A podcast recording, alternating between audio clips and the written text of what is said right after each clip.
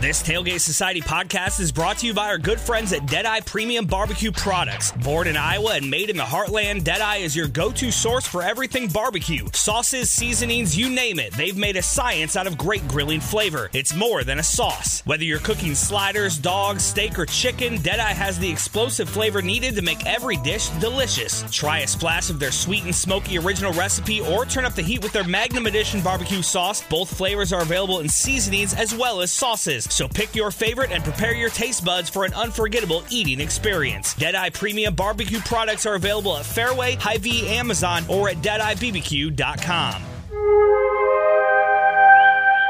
Hello, everyone. Welcome back to Culture Check Potter Talk. I'm Arnold Woods here with Emily Cornell. How you doing? I'm doing well. How about yourself? Doing well. We got a we got one episode in the bag. You know, we got our feet wet a little bit, so I'm feeling good. I'm feeling confident. Oh yeah. Um, yeah, this is um, a really fun thing to do. I had a, I had a lot of fun uh, on last week's episode, so I'm excited to dive back into this Harry Potter world. Same. It was it was fun. Um, you know, just talking about like the moments that we liked the most reading the books. Um, and I would guess they're not going to be anywhere close to what our favorite moments are from the movies. Right. Um, because it's almost they're two different things. Yeah, they're very different. It's a different medium, obviously, and we'll get into that as we get into our our lists here. But I try to appreciate it as a different medium and Yeah. like as an interpretation of the books rather than like a direct Oh, yeah. adaptation of them, I guess. yeah. I don't think they could do a direct adaptation. That would just be one, the movies would be super long. Um, and there's just so much detail in the books that like I don't know if it would have made it into a movie. I think they get the gist of it in the movies. Like it's it's not miss like you want those small things, but like you realistically can't have them all in there. Right. And movies make you feel a different way than books do. I think that books have an ability to make you feel a specific way and movies do as well. So I think that it's it's unfair to try to criticize to a point Yes. the movie for not being exactly like the book. But there, I don't know. There's, I, I wanted to, I guess, off the top, really, since we're talking about it, I wanted to get your kind of takes on on the series in general, um, in terms of not just how it's different from the books, but like how you kind of you you explained in the last episode about you know watching the movies separate from the books and things like that, and um, just what are your thoughts on the on the Harry Potter movie franchise? I really enjoy the movies. I understand that like the, acting's not always great. Um, you see the actors grow up, which is really fun. Um, and like the movies are not consistent and not even in regards to the books, but like there were different directors, so there were like different vibes for each movie um, that are noticeable. But I, I love the movies. Um, even the one like Order the Phoenix book and movie both aren't really my favorite of the series, but I like I still enjoy watching and reading them. And um I think that the movies to like do that many movies and like wrap it up where it's just like you have this set of eight movies like I think it's impressive and it's really cool. And it was something I liked growing up with. Like maybe that's why I'm just like oh I like it. Even when I don't love aspects of it I still really enjoy it because it's like part of my childhood. Um, what are your thoughts on the movies? Yeah, those are some good points that you made. I think for me, it's I have more of a connection, or I started with more of a connection to the movies than the books because I saw the movies before I read the books. Um, I remember Yeah. saying on, on the last episode how the first movie that I saw after reading the book was Deathly Hallows Part One. Yeah. So I was more familiar with the movie series than I was the book series. And so when I actually read the book, I understood what people were, were talking about in terms of the book being a more detailed world than the movies are. But I do I like the movies. Uh, the the first two movies I haven't seen in a very long time. I think the first two movies I would I would watch when they were on TV yeah. after they came out in theaters when I was younger. So I will have to do, and I'll disclose that there aren't any moments on my list from the first two movies. Okay. Um, but I need to go back and, and rewatch that because that might change after sitting with those two movies again after, you know, 15 plus years. yeah. Um, yeah, but I, I, I I enjoy the movies. I enjoy movies in general. hmm And I think that the the Harry Potter franchise is is kind of interesting in that it was, you know, it, it kind of predates the MCU Yeah. and it's there's similarities between the two because they're both adaptations of these hugely popular pieces of like pop writing Yeah. um, in terms of like comic books and then this you know young adult fantasy franchise or whatever but it's I, I think about how the last movie how the last book was split into two movies and how um, how they were marketed and how it was such a, a cultural event for the last movie to come out the last two movies to come out really and i think that there's some parallels you can draw between that and like you know the last two avengers movies yeah. Yeah. Yeah. so it's it's it's just kind of interesting to compare and contrast those two.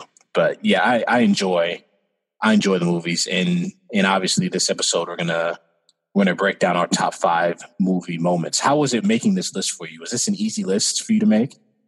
Um yes and no. Like I know what I thought about the moments where I'm like, what do I immediately think of when I think of the movies?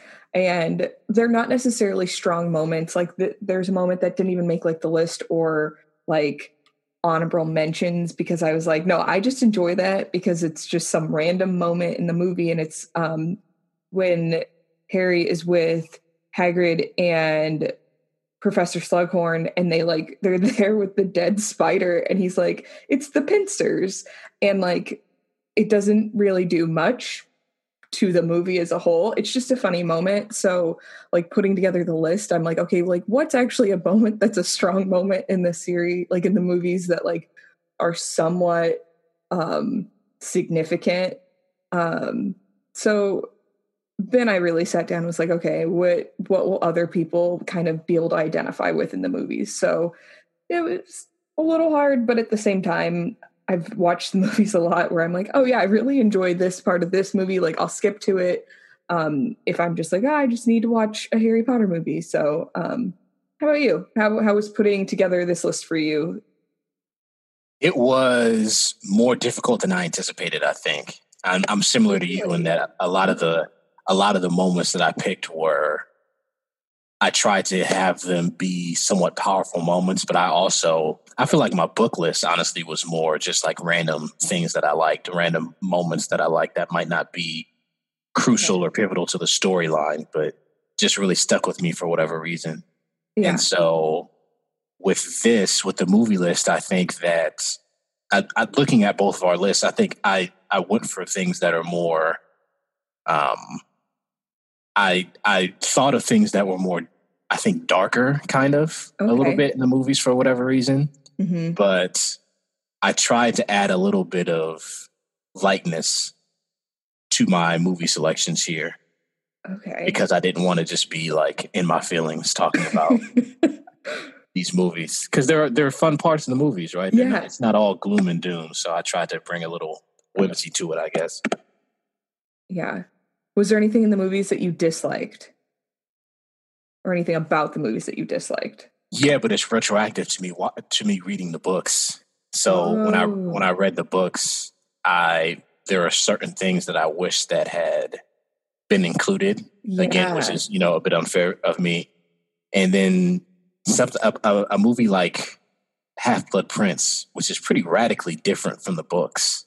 yeah. there are just whole swaths of the books that are that aren't in there that are pretty Yeah. pivotal to the story Yes. in a in a in a way that's not similar to Goblet of Fire because Goblet of Fire is just such a, a big book, yeah. and so things like you know Hermione and Spew from that book aren't really aren't in the movie at all, Yeah. which is understandable. yes. But it's there are just some some changes in Half Blood Prince that are kind of baffling to me. Which I like the movie, but I don't know. I think that is definitely what it, like I really enjoy that movie and I enjoy the book, but to me they are not the same. Yeah. Yeah, they're they're pretty pretty radically different. It's Yeah. it's really I think about the choices that the producers and the directors made in terms of why they would make those those changes. I don't know. It's weird. Weird to think about. Do you want to just get into the list though? Yeah, yeah. Let's jump into what your moment number five is.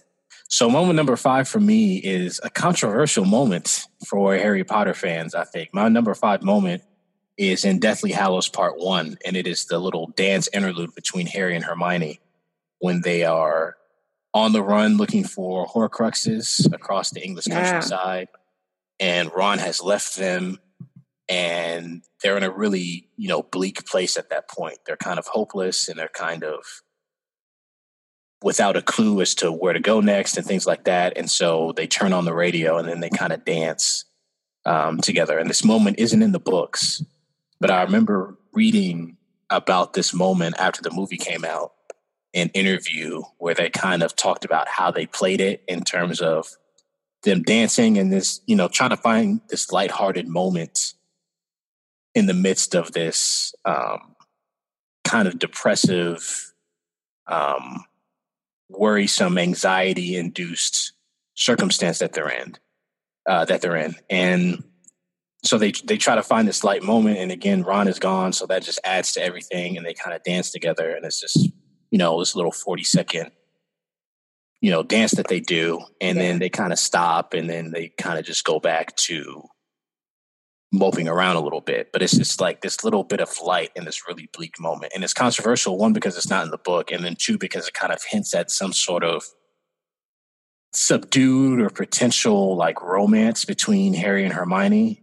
And I, I wanted to get your thoughts on this because I think that the movies really push the Harry Hermione dynamic more so than the the movies push that more so than the books do. Would you agree with that?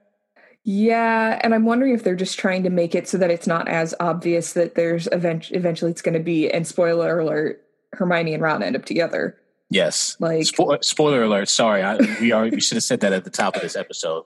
Our uh, our leader in charge, Ted Flint, um, kind of in, uh, encouraged us to do that. So if you're in this podcast and you don't know what happens in the Harry Potter book or movie series, um, watch them, read them, and then come back and, and finish up yeah. So but yeah um i do think that in the in the movies there's like that definite and like i don't know knowing the books and the movies it's like oh it's just harry and hermione are like definitely just like very good friends and it's like very platonic.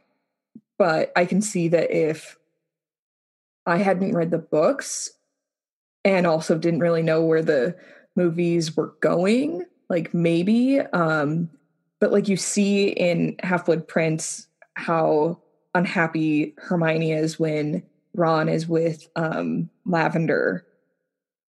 That it's just like, oh, maybe that, and that's when it starts moving in that direction. But yeah, for sure in the movies, Harry and Hermione have a very, um, it's not very different dynamic, but they definitely lean into it more. Yeah, for sure. And even in the books, I'm thinking of like Goblet of Fire, where there's a big argument between Ron and Hermione after the Yule Ball. That's in yeah. the movies too, but it's it's yeah. just more way more hinted at in the books earlier about the Ron and Hermione dynamic. Yes. Like I remember getting to where they end up together and I was like, "Oh no, they are going to end up together." And like again, my mom and I had read and watched the movies together and she's like, "Yes, like you can guess that at the end of the first book." And I'm like, "I can't." but maybe adults can see the subtext more than yeah. more than we can. I, yeah, that's and that's what I like just figured that I'm just like, well, maybe like you've read enough books that you kind of know how they're going to set this up, but I'm just like, oh, cool. Um, so this scene of Harry and Hermione dancing, like, yeah, it's not in the book. So, like, that threw me off seeing it. But then I guess, again, because by that point I was like, I know it's supposed to happen in this movie because of the book.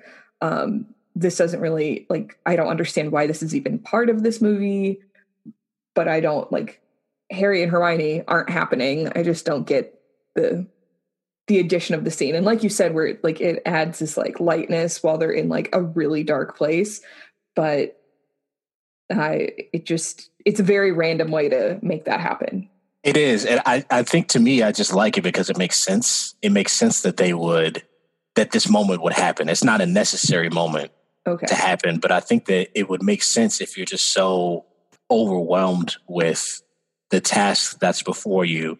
And then one of your rocks, one of your best friends, one of your, the people who said that they would be with you through this endeavor the whole time, like they split. And I was like, Yeah. well, damn, like, what do we do now?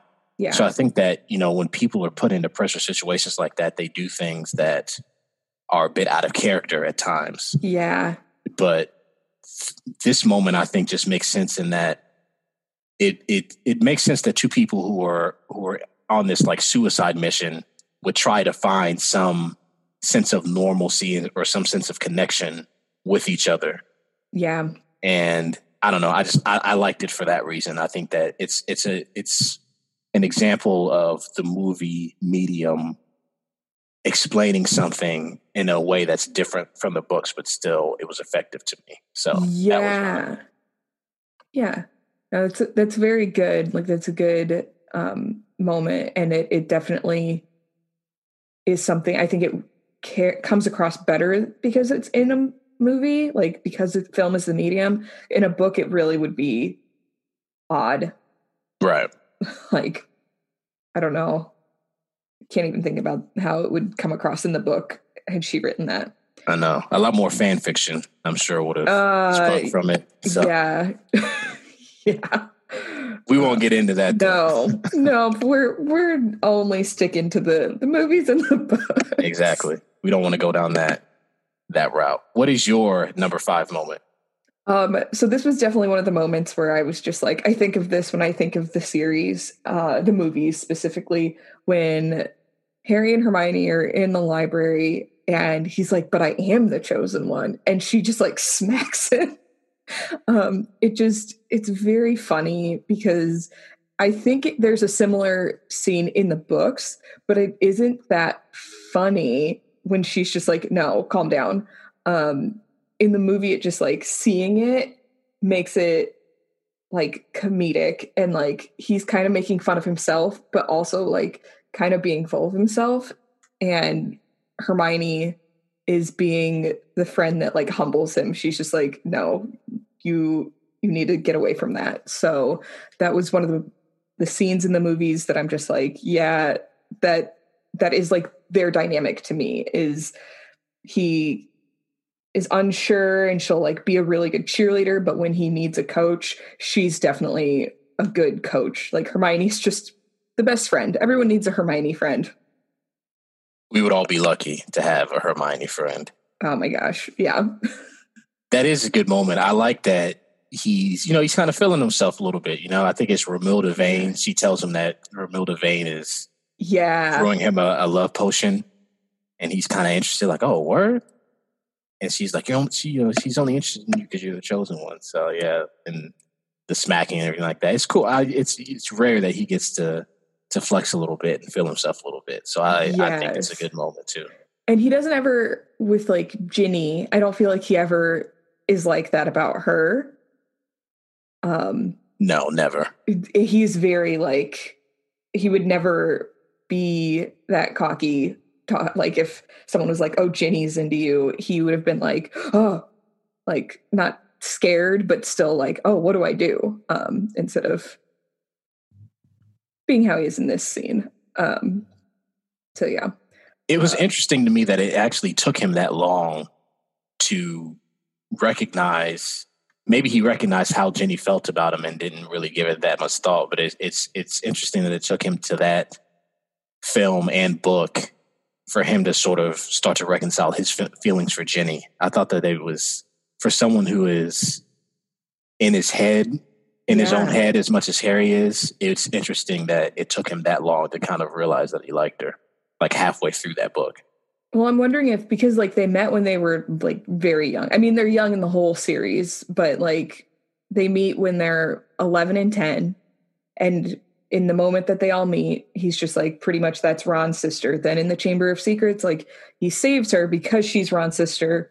It like I think it takes a while before he, because he's like, "Oh, maybe she just is like she has like a little crush on him, but it's not anything serious. And then yeah, it's it's just interesting when he gets older and he's like, oh yeah, like Ginny is very much her own person. She becomes a very strong character.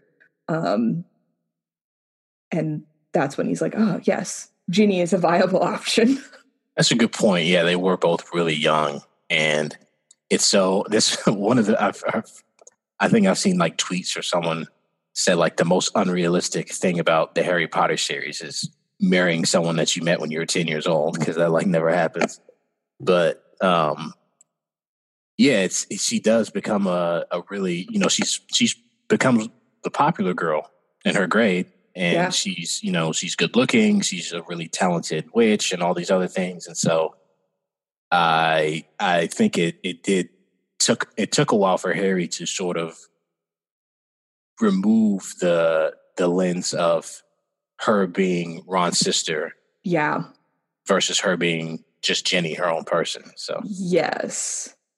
And that I mean takes time and I think when she stopped being so like squirrely around him too, that probably helped.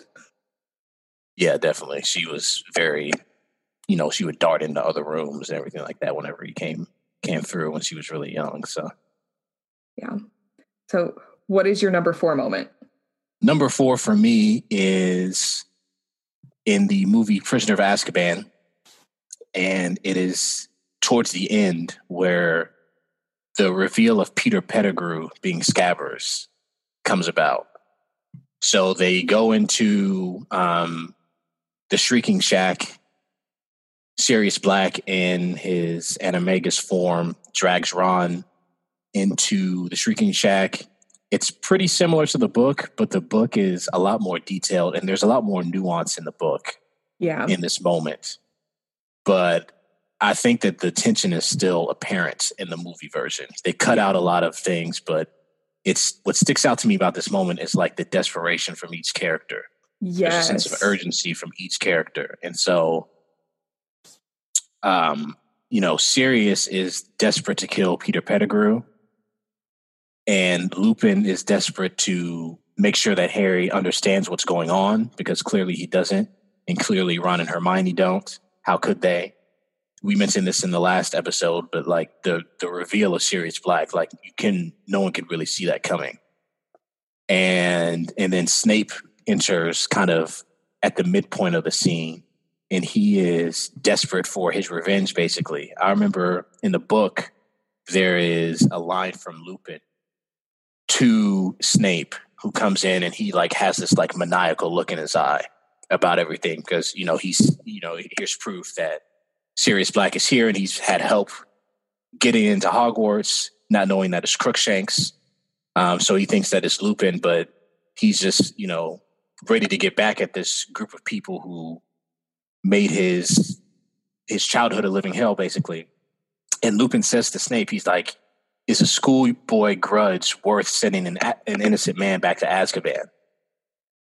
Because he sees like how crazy Snape is and how hell bent he is on turning Sirius over to the Dementors at the expense of hearing that, well, actually, Sirius is innocent. So it's just there's so there's such a great tension in the scene, and then if you if you watch the scene, I just rewatched it uh, a while ago, but like the set is kind of like swaying the entire time. Yeah. To simulate the um like the shack swaying and the Whomping Willow that they had to go through, like that's that's been kind of swaying. And so it's just like this this unease in the midst of all this, in the midst of all this tension and there's a lot of fast dialogue between everyone trying to get out what they want to get out so they can explain what's happening. And like as they're doing that, the entire set is just kind of swaying back and forth the whole time. So it just kind of throws you off your equilibrium or whatever. You're just kind of like confused as to what's happening. But I think that is a really a really effective scene. It's a very good scene and it's definitely a more like tense scene. Um I think you laid it out very well where it's just like everyone has something that they're trying to like get in that moment that like a lot of moments in the movies and the books there aren't that many like perspectives being fought for because it's either like Harry and Voldemort or like Harry and Draco. Like it's very it's very much just between like two people. So that's one time where everyone is like very desperate to be like, this is my point of view. Yeah, it's just so it's it's full of subtext from not just what's going on in the book, but also the past lives of the adults. Yeah. Which is something you don't really get. Like you get the the context of watching these students grow up, but here's a, a moment in the series. It's pretty rare that this happens in the series or in the movie series. But here you get the weight of the past from the older characters and the decisions yeah. that were made when they were in school and how that's carried over into the decisions that they're making now and the relationships that they that they have now. And so yeah, there's just there's a lot of anxiety, there's a lot of tension and it's just a it's a powerful scene and it's a good movie. I really like that movie. A lot of people think it's the best movie. It's well done. I don't know. It is. It is well done. And It is definitely, you know, it's shot differently. Um, yep. Directed by Alfonso Cuarón, who did Tu También, which is I remember here. Have you ever seen that movie? I've not. Wild movie, wild movie to compare to. Like he compared it to this because it's Tu También centers around a trio of two boys and a girl, like taking a journey, and mm-hmm. it's you know it's similar to you know Ron, Hermione, and and Harry, but uh, that's more of a. The other movie is more of a like a sexual awakening type movie and oh it's just like a it's way way different but he had them i remember seeing an interview where he had them the three of them the three actors rupert Grint and um, daniel radcliffe and emma watson watch Y Tu Mamá También just to get a sense of these three main characters taking this long extended journey with each other. So this is really interesting but it's it's way it's the most it's one of the most unique movies in the series in my opinion so. I agree with that. That's definitely i think that's where the movies get very much elevated um in terms of like how they're the stories are being told. Like it starts which and it's very different from like the ones after that but it's so different from the first two.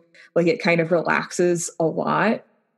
Um like in the first two movies like it's very it seems very much like they're at boarding school. It's very strict. And then like all of a sudden in this movie um it's a little bit more like the books where it's like fun. It's a little bit dark but like it's still like this fun fantasy that is um yeah like not taking itself too seriously i don't know if that's like the right way to describe it. no it. i agree i agree for sure and for our listeners, please forgive my Spanish accent. It's horrible.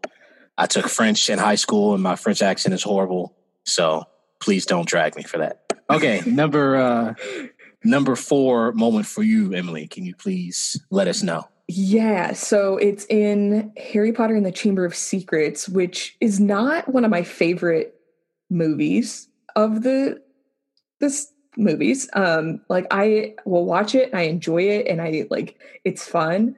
It like I just kind of ragged on it talking about um, the Prisoner of Azkaban. Like it's still like kind of taking itself seriously for a kids movie.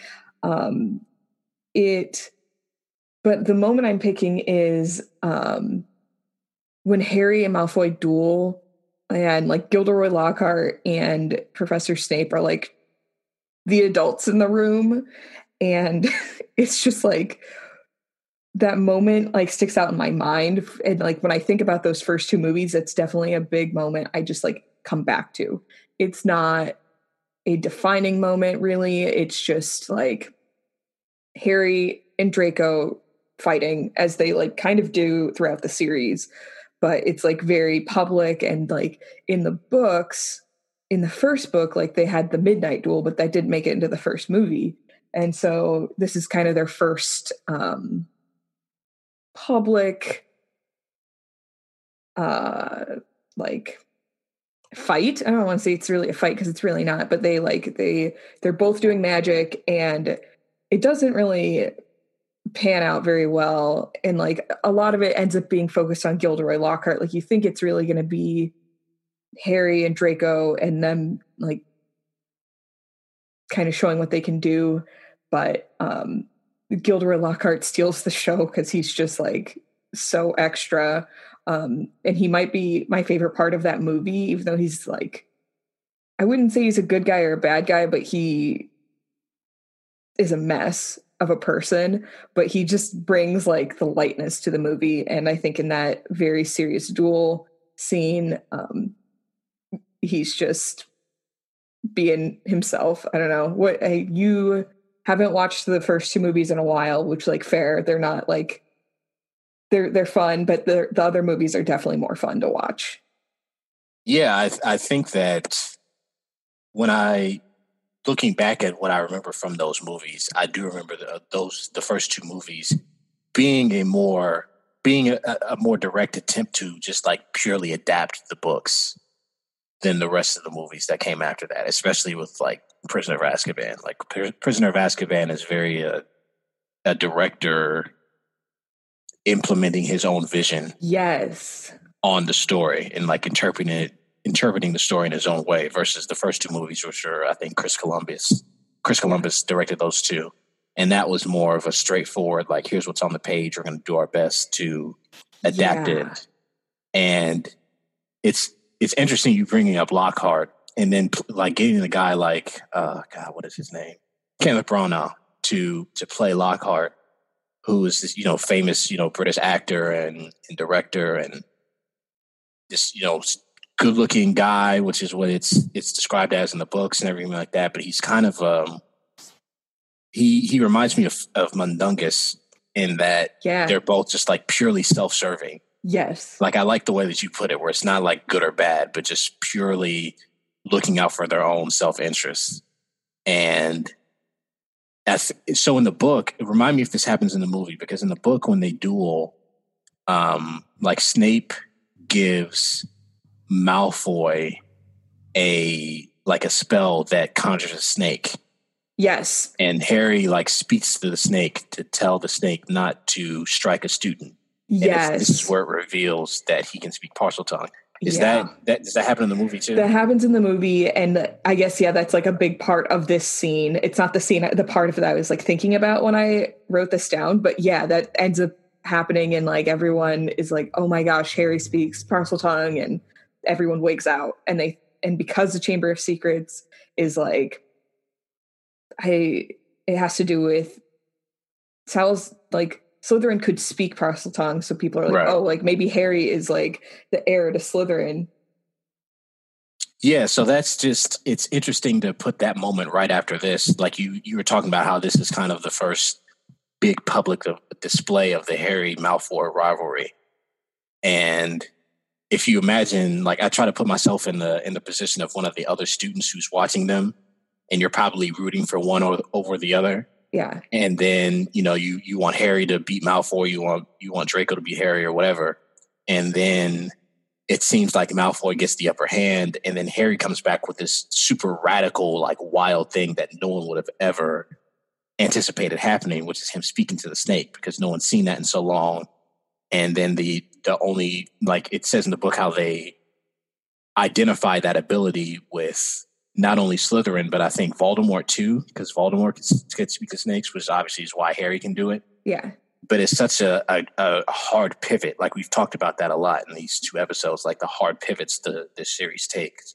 So you're you're set up to to see this thing where you know Harry and, and Draco have been going at it for a while, and now they're gonna you know they're gonna see what the other can do and they're going to have this duel but then it, it it just takes this hard turn that propels the rest of the story. Yeah. Yeah. I, I guess like again when i was thinking about it when i was thinking through different moments and i'm just like oh like this is just a moment i think of that the first half of that is because i wasn't thinking about like the the change that it causes but um yeah. Also maybe because I'm just like, ah, I want to like think about the first movies, and when I think about the first two movies that ha- they because they were the same director and they, I kind of like lump them together. I'm like, what was a big part of those movies? So that's yeah. Anyways, um, what's your moment number three? My number three moment is Harry training Dumbledore's army in Order of the Phoenix. It's kind of uh, an interlude that's it's interspersed with scenes of like Argus Filch trying to get into the room of requirement. Yeah. Um, Argus Filch, shout out to Walder Frey. When I when I found out that that was the same actor, like a, a couple months ago, I found that out, and I was like, damn, that's crazy. Um, but yeah, so he's he's training the the rest of the students who call themselves Dumbledore's army in order to fight back against the regime of Professor Umbridge. And like I mentioned in the last episode, this was Hermione's idea. It was Hermione's idea to get these students together to train because they weren't learning anything in their Defense Against the Dark arts class that Umbridge was teaching because they didn't want, uh, you know, Umbridge, who is there as a surrogate for Fudge, doesn't want the students trained in magic, basically, because mm-hmm. they want them to bury their heads in the sand and not admit that Voldemort is back. Yeah. And so Hermione suggests Dumbledore's army getting Harry to train the students since they're not doing any magic themselves. And the scene, this is where I, what I meant at the top, where I'm trying to get some whimsy into the list because there is a whimsy to the scene to yeah. them, you know, like learning these defensive spells and these offensive spells. He teaches them Stupefy, he teaches them Expelliarmus, and he teaches them how to conjure, you know, Patronuses. But the this long extended scene where they're like dueling each other. There's a lot of comedy in it. There's a lot of physical comedy in it in terms of them like stunning each other and then they like fall down in a heap and things like that. And it's it's a, it's a serious scene, but again, there's a lightness to it. And then also, I just think that it displays Harry's leadership ability in a really yeah. good way. Like we've seen him throughout the series be the quote unquote leader of his of his of his crew, of him and, and Ron and Hermione, but this kind of displays his leadership, his ability to lead a group of people, which yeah. will come into play later in the series, and especially at the end where he becomes the face of the resistance, basically. Mm-hmm. And so this is kind of the origins of him moving beyond his trio and being an inspiring figure for a larger group of people. Yeah. I think that's a really good moment. And it's like a good, the, the very good part of like the Order of the Phoenix, the movie. Like it really, it shows so much of like what's happening without it feeling like it's dragging. I feel like a lot of movies, not necessarily Harry Potter movies, but just like movies in general, where they're like, oh yeah, they're like training and they're preparing. Like those scenes can kind of drag. But this is uh like as they're preparing like you kind of you know why they're preparing and it like still sets it up for like later movies so it's very it's really good. Let's get into your next moment. What is your number three moment? My number three moment is um when they go into hogsmeade in the prisoner of azkaban. Because that movie is like kind of its own thing and it's more fun. Um, and so like Harry does not get permission to go into Hogsmeade. Like it's when students are a third year, they can go to this town that's like pretty close to where Hogwarts is, and they can go hang out. And um, Harry gets into a fight with the Dursleys like before even getting to school. Um, and so he does not get his permission slip si- signed. And then like everyone at Hogwarts is like, oh, we don't really know because Sirius Black is on the loose and they think that Sirius Black is out to like kill Harry. So they're just like, oh, we want to like keep him safe and we're not going to like let him go to Hogsmeade. And he goes anyway because of course he does. And he like surprises Hermione and Ron because they're just like hanging out. And this is just a scene that's just like fun where it's like, oh, Harry has like his invisibility cloak and he could be doing all these other things. And he's like, no, I just really want to go hang out in Hogsmeade. Um, so it just ends up being a fun, just a fun scene in the middle of that movie where like they're not as worried about all of the bad things or like everyone being super worried about Sirius Black, where they're just like, no, we just want to like hang out and they mess with other people. It's just like, it's a fun, it's a fun time. Is this the scene where is it like snowing yeah. when they go to Hogsmeade? Okay. Yeah. Any anytime the movies and they go to Hogsmeade or if they're anywhere and it's snowing, like I just love it because I just love how it shows the passage of time Yeah. And I, I also just love like it it makes me think about when I was in school, um, you know, elementary school all the way up through college where you're walking around in the snow and you're just you know you're you're at school and you're learning everything like that, but you're still um, out there, just like kind of in the elements, and just I don't. It just reminds me of school. It's a very familiar, like comforting thing. There's a moment where in um, in Order of the Phoenix where they're like walking outside and they're talking about uh, the beginnings of Dumbledore's army and they're like planning it and everything like that. And then there's like Hermione has a line where it's like, it's fun breaking the rules or something like that. And then Ron is like, who are you and what have you done with Hermione Granger? Yeah. And they're like in there, like they're, you know, they're stocking caps and they're all bundled up and stuff. So like anytime, anytime that happens in the movies, I just love it because it's very familiar to me and it's very like, it's a very comforting thing to see. Yeah. It it really is, and it just and usually those moments aren't where it's like they're heavy, heavy moments because nothing bad happens in the wintertime at Hogwarts. It's always at the end of the semester in the spring. Damn, that's so true. It's just like a, if you're a student and it's like, damn, like it's about to be spring finals, and you know, some one of the students is gonna die, or some yep, one of our staff is gonna be revealed to be working for Voldemort or some shit. That's crazy. Yeah, I saw a tweet that was just like Voldemort likes to have his summers off. That's why he's only working like throughout the school year to terrorize Harry. Um, That's facts. It's pretty That's much so true. It's so accurate. It's so it's, like, it's crazy. Uh, um, what's your number two moment of the movies? My number two moment is in Goblet of Fire, and it is the first task where Harry faces the dragon um, just a really really cool visual thing. Like I remember in our last episode, you're talking about just like cool moments. Like this yeah. is that for me. This is just a really cool moment, and this is so the last two moments that I have are moments where I that I like the movie version better than the book version. Oh, okay.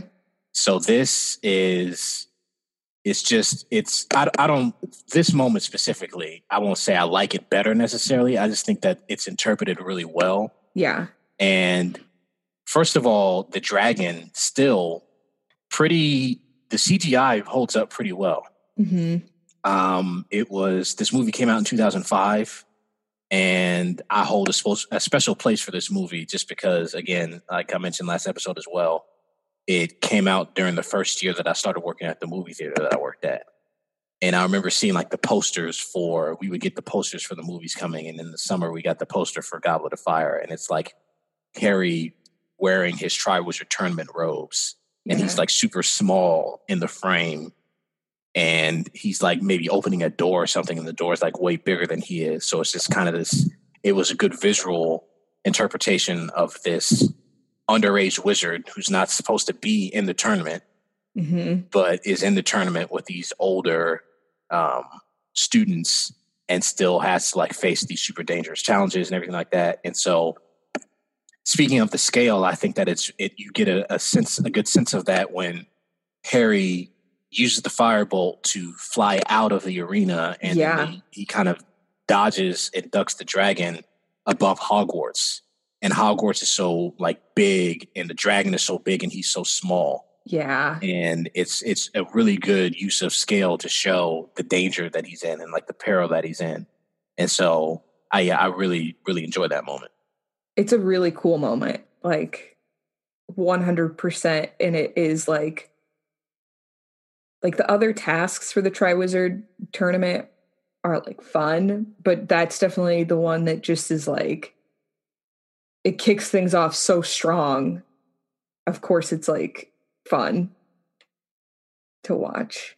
Another like small moment too between Harry and Hermione prior to starting that task where she's like hiding outside the tent and he's inside yeah. the tent with the other champions and she says something like no you'll be fine all you have to do is and he's like battle a dragon and she like comes and like hugs him and stuff and it's yeah. just uh, a moment where you you kind of empathize with him, where it's like, you know, again, he's not supposed to be in this tournament. He's not supposed to be doing these super dangerous tasks, but he has to, and he has to kind of figure it out. It's a it's a it's a metaphor for the entire series. The entire series is this boy and his friends who are not of age, who are thrust into these super dangerous situations and they have to like rely on their wits and you know help from others or luck or whatever it is to to get them through these super dangerous times that they're in. And so that's kind of encapsulated in in this moment.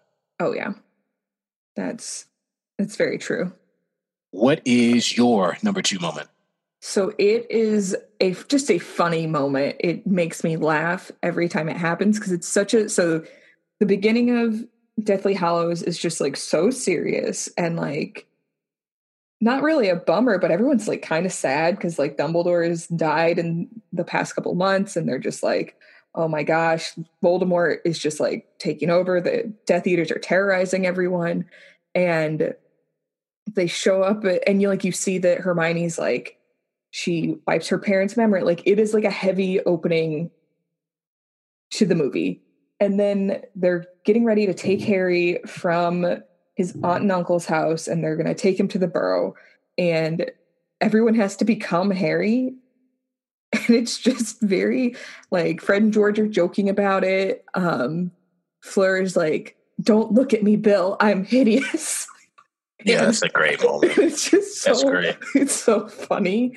Um because everyone just has like this commentary and like Harry's just over there like hanging out. Um so that's my it's not like a moment that that changes much and like um it's just a bunch of Daniel Radcliffe's walking around but with everyone else's voice it's just very comical to me and because that movie ends up just being such a serious movie and it's very heavy like as i'm watching it i'm like oh my gosh like they they kind of don't even end with like a ton of hope in this movie because it's before they get to defeating voldemort. Like it is not an up movie. So um that moment is just like a very happy moment in the middle of this like very sad story when you think about everything going on great acting from Daniel Radcliffe there too, where he yeah. has to like take on the physical expressions of everyone. yes, is playing him, so he has to like.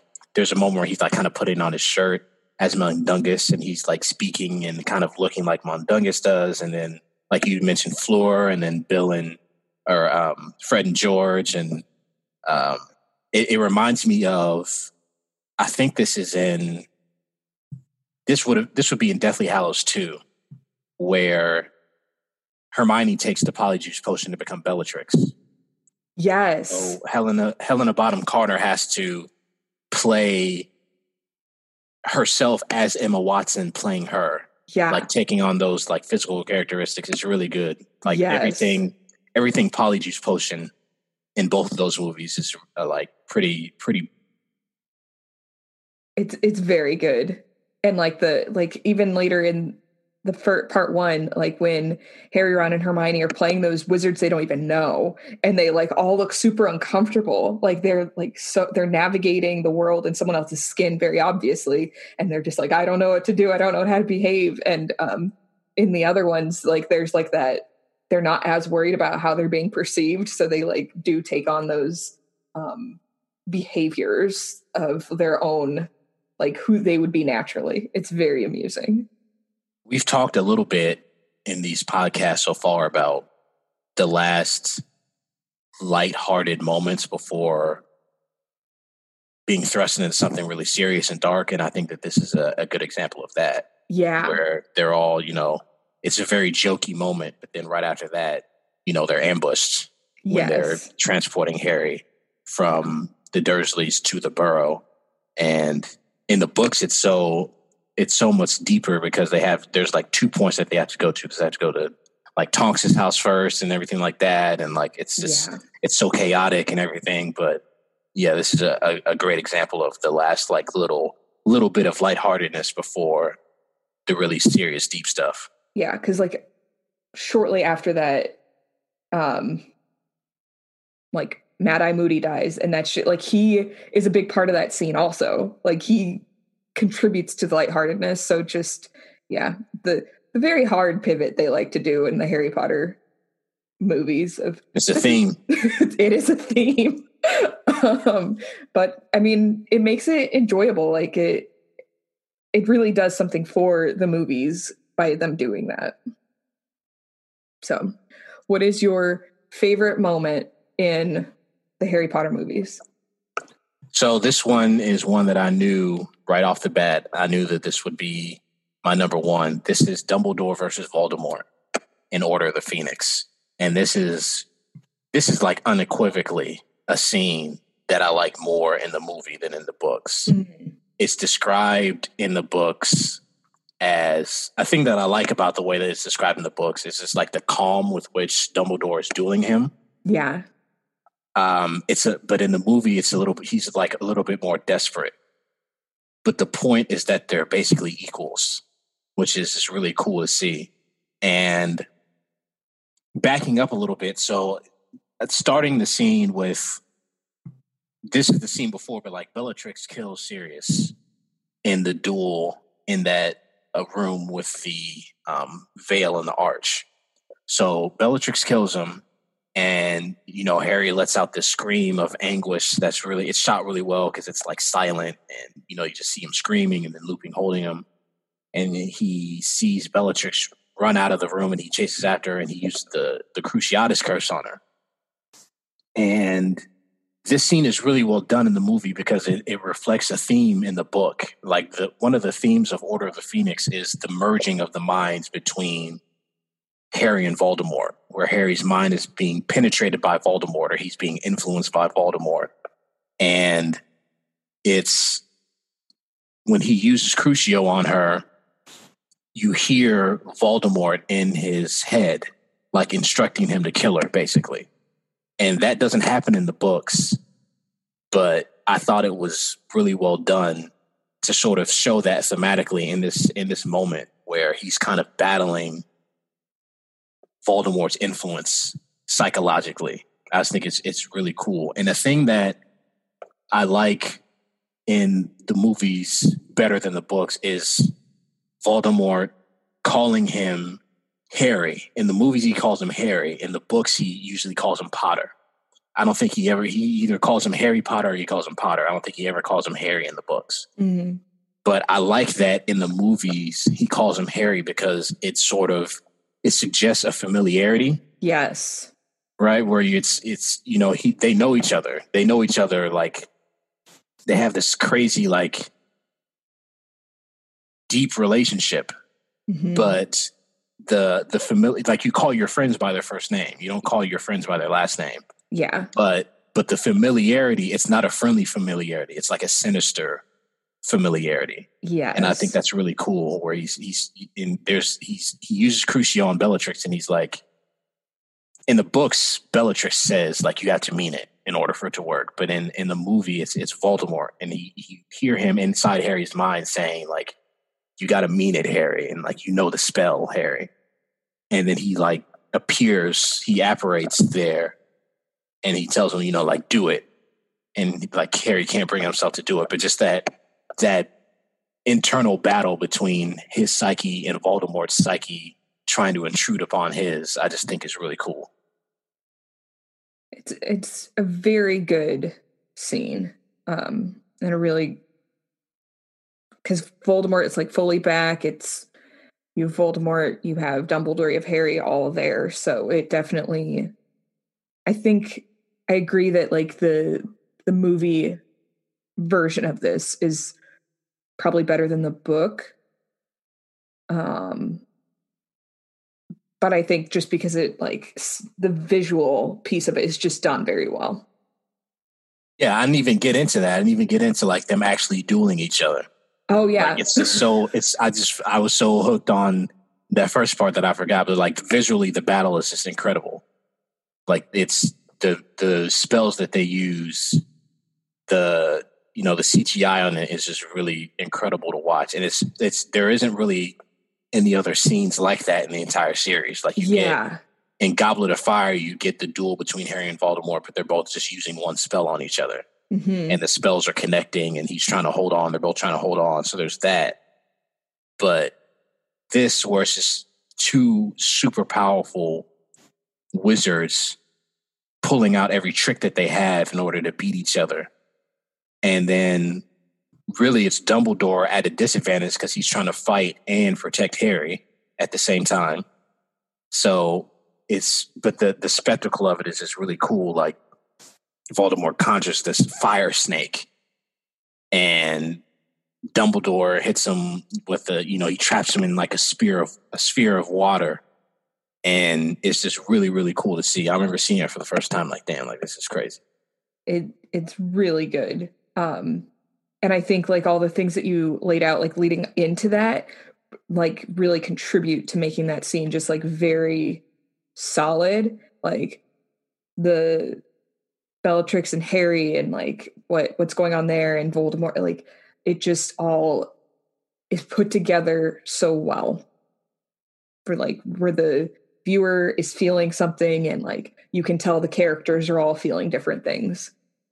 It's a textbook like example of how a movie can is a movie is a different medium than a book. Yeah. Like it's yes. just such a, a the the visual medium of the movie really serves that moment better than the book could. Like a book couldn't you couldn't really see that from a book in the way that you can from the movie. So yes, it's it's really incredible.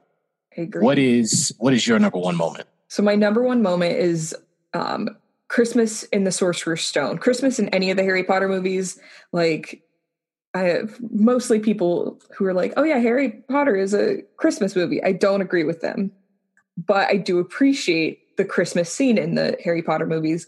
But um, in the Sorcerer's Stone, it's that it's his first Christmas that he's like taking care of. Um, like Ron's mom sends him a sweater that she knitted, and like he gets the invisibility cloak, and he and Ron just have like this really good time. It's like early on in their friendship, but and like before they have to just deal with all the things with the Sorcerer's Stone and like any type of major conflict. So um it's just a, it's such a feel good moment and it's like how this how it all begins basically.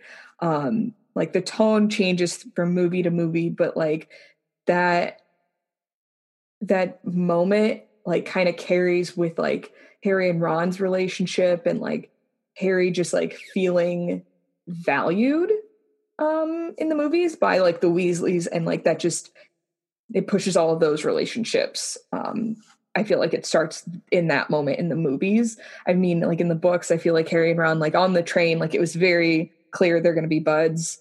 Um, and then like in the movie when they are, um, like just at Hogwarts alone for Christmas, it just really solidifies their friendship, and it's just so nice. Yeah, the relationship building aspect of of both the movies and the books are so well expressed. Yeah. And you can you can imagine from Harry's perspective, like you said, like growing up in an environment where he didn't really have anyone to care for him or about him. And then, you know, he probably sees, he grew up probably seeing Christmas as just another day. Yeah. And now he gets to this castle with these people who make it this, you know, special event for him, it's so formative for him and it's so formative for his relationship with Ron. Yeah. He kind of sees that, you know, this is going to go deeper than just we're just friends at school, right? This is it's going to be a lifelong complete um valued friendship and like brotherhood. Yeah. So I it's a, a really great moment. I agree with you. So do you have any honorable mention moments? Um, yeah, the first honorable mention, I guess I have to shout this out just because, well, I, I, there's two. So the first okay. one I'll say, I'll, I'll, get to them both really quick. The Prince's Tale in Deathly Hallows 2. Yes. I think it's just, I think it's really, it's, it's, you know, maybe the most famous chapter of any of the books. And I think that the way that it's presented in the movie, it's pretty straightforward. Mm-hmm from the book, and I think that it was smart for them to do it that way. And it's you know the flashbacks and the scenes of of Snape's memories. It's really kind of disorienting to go back and forth through his memories in the way that you do, and I think that that's a it's well done in that way because imagine you know think about the way that you dream you often dream in like different scenes and Yes. you go back and forth and you don't know how this scene connects to that scene, but it's it's kind of like watching a dream. So I'll say that. And then the second one is in Deathly Hallows One, which is the tale of three brothers. Oh, yes. And the way that that's animated, that's Yes. there's not a scene like that in any other of the movies. And it's really, really cool to see. And it's just I remember reading that passage for the first time and like seeing it in that way. I'm like, she literally just like created this fable. Like Yeah. this is something that really like reading that, I was like, if you had told me that this was written in like the 1300s, like I would have believed it. And it just shows that she's such a Rowling is such a, a student of like classic literature to come up with this fairy tale in that way and to see it visually in that movie was just really cool. What about you? Yeah. I will first of all, I, that is an amazing scene um that they did. Um that it like is so fun and so different. Um my honorable mentions again how I mentioned they're just scenes I think of that are just like so funny to probably just me.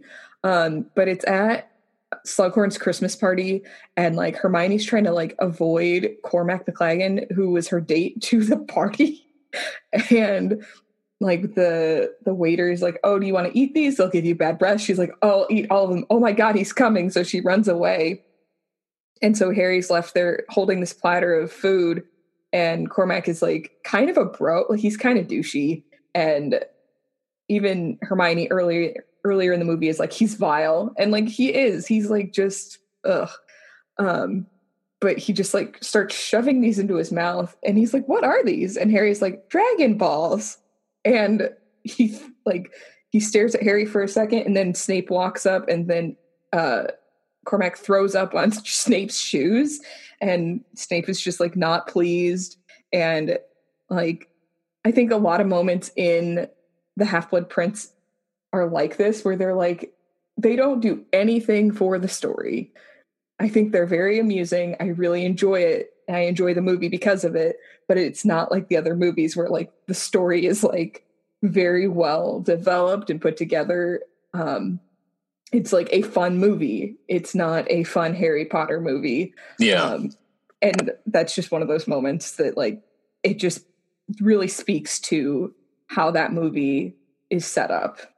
it's kind of like a teen movie moment to be at this party and you know the main woman character is trying to make her semi love interest jealous and so she Yeah. brings this like this bro like you said basically to the party to make him jealous but it backfires because she can't stand him like she can't stand to be next to him and so yeah it's it's a pretty classic like movie trope for this to happen and then yeah i, th- I don't think that's in the in the book either that No. specific thing when he's like yeah it's dragon balls and he's like he, like vomits on his Yeah. on the it's- shoes it's so different because like that's not really like J.K. Rowling does like there are funny moments in the Harry Potter books. Like she writes like funny moments, but like that's not like her style of funny. And yeah, it just is very much not like anything that you would expect to come out of the book. Oh, really? Another quick one I just thought of from Yeah. Half Blood Prince is the beginning where Harry's like at the in the subway like cafe, and this girl comes up to him and yeah. kind of like you know kind of chopping it up with her, and then she says something like "Yo, like my shift is over at blah blah blah," and he's like, "Okay, bet." And then Dumbledore comes in and is just Yeah. like just blocks him hard, Yep. like prime Dwight Howard blocks this yeah. And he's just like, let's go. yeah. like I'd have then- been very upset if I was in Harry's situation right Oh, there. And then when Dumbledore, like, after they go to Slughorn's house, and he's just like, she was pretty. and Harry's like, that's okay. Tomorrow I'll go back. And He's like, no, you won't. I'm like, yeah, she was, wasn't she? Yeah. Damn. Got me out here at this random dude's house. yeah. It's like, it's very comedic. Um, and that, I don't think that's in the book at all, where he, like, no, no, I is don't try- think so like, either. Like Dumbledore does say like, "Hey, we're going," and then he's like, "You're not going back to the Dursleys." But, right. Um, yeah, because he takes them from the Dursleys' house, not like the London Underground. Yeah. Like in the movie. Yeah, but the movie movies are good, and that one is definitely it's full of those random moments. It is. I just yeah, I, I think about that movie specifically. It's just like you made such like drastic changes. Yeah. think about. I don't know. Well, this was fun again, it Emily. Was.